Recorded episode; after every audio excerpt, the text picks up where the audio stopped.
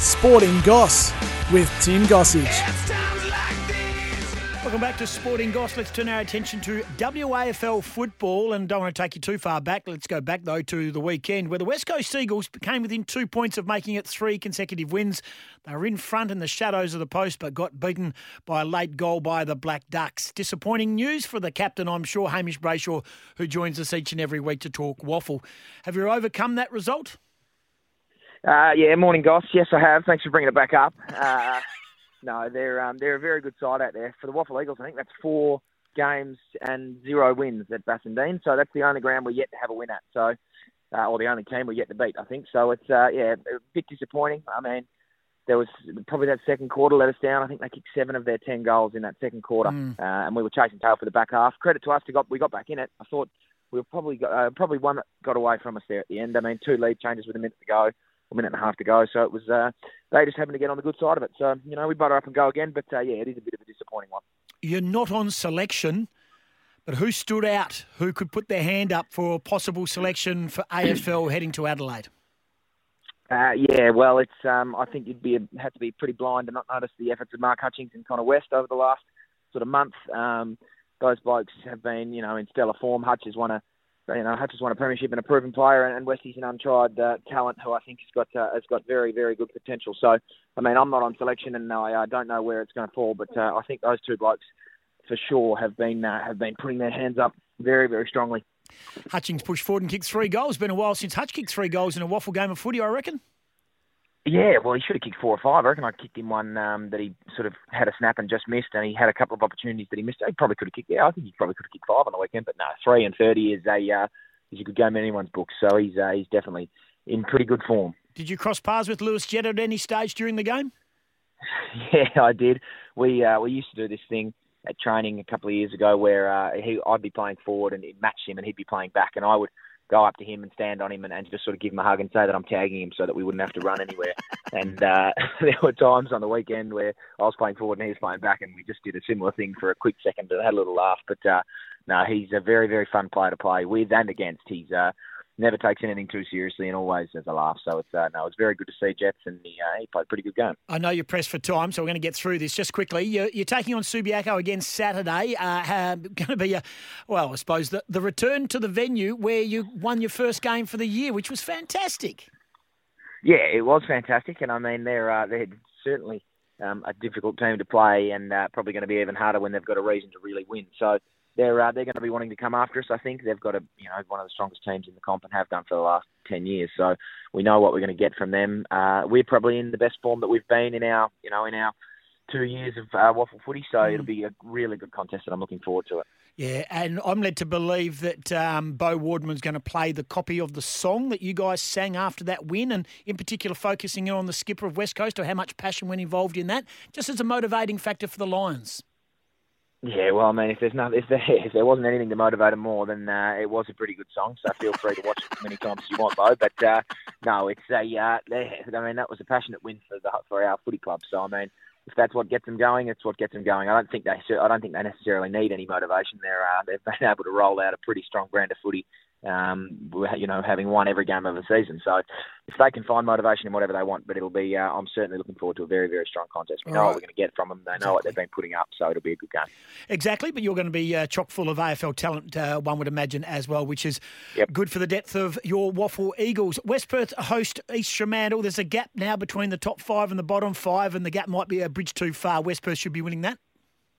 Yeah, West Perth should be. Um, I think it's four, three, a four-game gap. Mm. I think with six or seven, six games to go, or seven games to go. So it's, it's yeah, probably looking uh, insurmountable at the moment. And I think West Perth have been playing some pretty good footy over the last uh, couple of weeks. So I'll, I'll put them ahead. Fresh from playing Swan Districts up against South Fremantle, who just great, scraped home against a fast-finishing Claremont. This game is at Steel Blue Oval. That's a long way from Freo. Yeah, I mean, uh, I think it's South Fremantle played a really good game on the weekend. I was uh, we watched the back end of it um, up in the rooms at Swans. Uh, I just can't seem to go against Swans at Bassendean. I mm. think they're probably it's a, it's going to be a very tight game, and I think they're both on the same amount of points or pretty close. But uh, oh yeah, I'm going to go with Swans this one. Perth, the announcement that Chris Marston's uh, the body's given up. They uh, they host East Perth. Yeah, um, well done to Masto, by the way, on a tremendous A F L career, and uh, and he's you know he's tipped his hat into the waffle tipped his hat into the waffle ring and had a crack, and uh, and he's finally you know hung him up. So well done to Masto. Uh, I think uh, East Perth, I think, are playing a pretty good brand of footy at the moment, and I really like what they're doing. They're um, it's a it's you know the sort of bottom of the table clash, or they're thereabouts minus us, but uh, they're. They're both in reasonably good form, but I think East Perth are, uh, are rolling a little bit here, so I'm going to go with East Perth. East Perth at Mineral Resources Park. And then on Sunday, Peel Thunder host Claremont.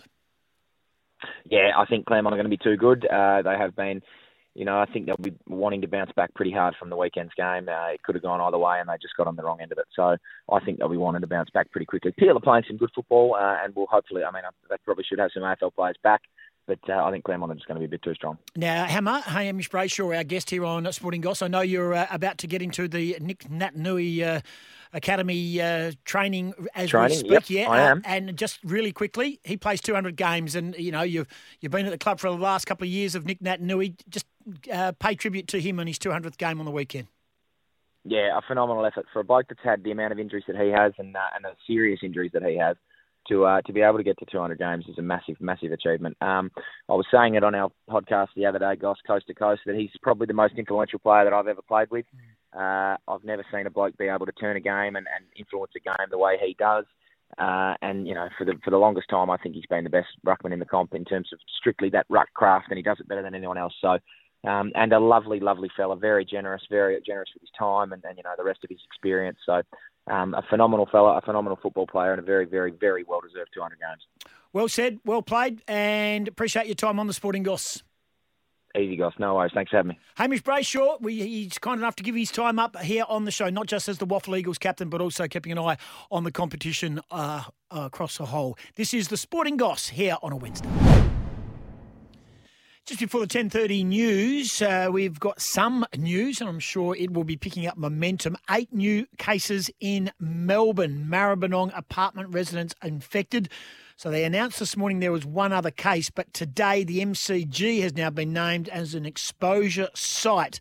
Gentlemen attended, apparently, the Carlton-Geelong clash level two. And that's how easy things can get out of control. I'm sure the A F L is keeping an eye on that. So we'll be uh, certainly across that. It's nervous times. Our man, our man, Gilly, he's over at the snow in Melbourne, in Victoria. Oh, dear. He'll be right. He's a long way from the action. Anyway, he'll pull some strings and get back. Don't forget, you can always get in touch with us. thirteen twelve fifty-five is the number, or zero four eight seven, seven three six, seven three six. Coming up after the ten thirty news, I can confirm it is a forty-nine twenty-nine lead to the Boomers over Nigeria in their pre-Olympic tournament over there. So uh, good news, the Boomers continue on their winning way.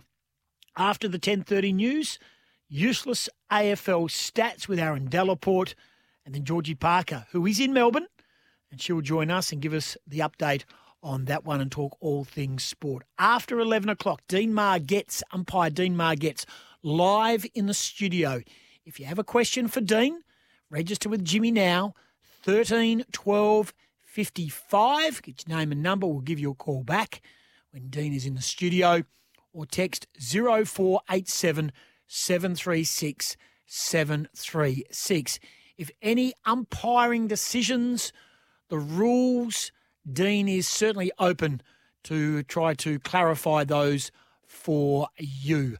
zero four eight seven, seven three six, seven three six or call thirteen twelve fifty-five.